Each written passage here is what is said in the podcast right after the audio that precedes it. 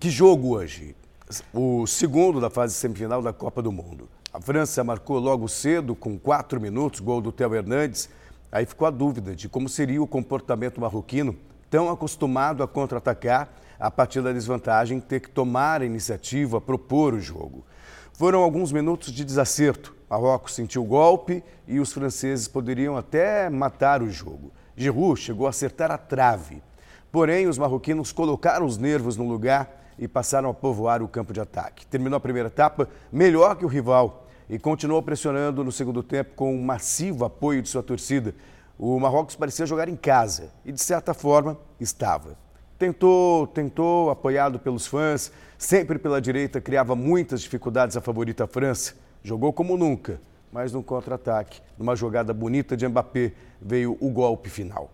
Colomoni fez o segundo e acabou com a ilusão marroquina. Não foi dessa vez.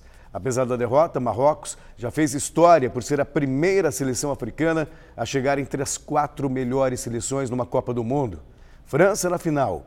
O duelo contra os argentinos domingo define quem será digna da terceira estrela. Final inédita e que entrará para a história, independentemente do vencedor.